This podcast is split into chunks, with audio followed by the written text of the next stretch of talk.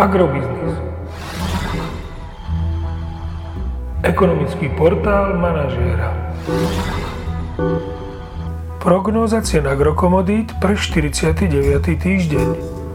Očakávané ceny na burze Matif na konci 49. týždňa. Pšenica 184 až 188 eur za tonu, kukurica 165 až 168 eur za tonu, repka 387 až 392 eur za tonu.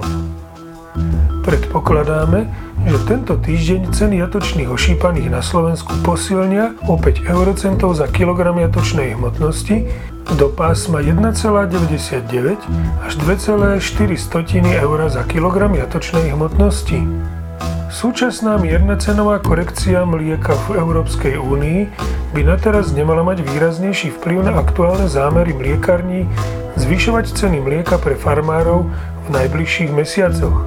Aj preto naďalej očakávame postupný nárast farmárskych cien mlieka na Slovensku do pásma 34 až 35 eur za 100 kg mlieka.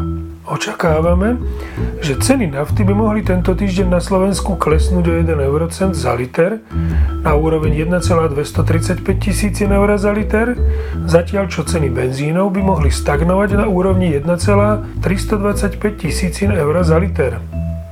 Podrobnejšie informácie nájdete v aktuálnej prognóze na portáli Agrobiznis.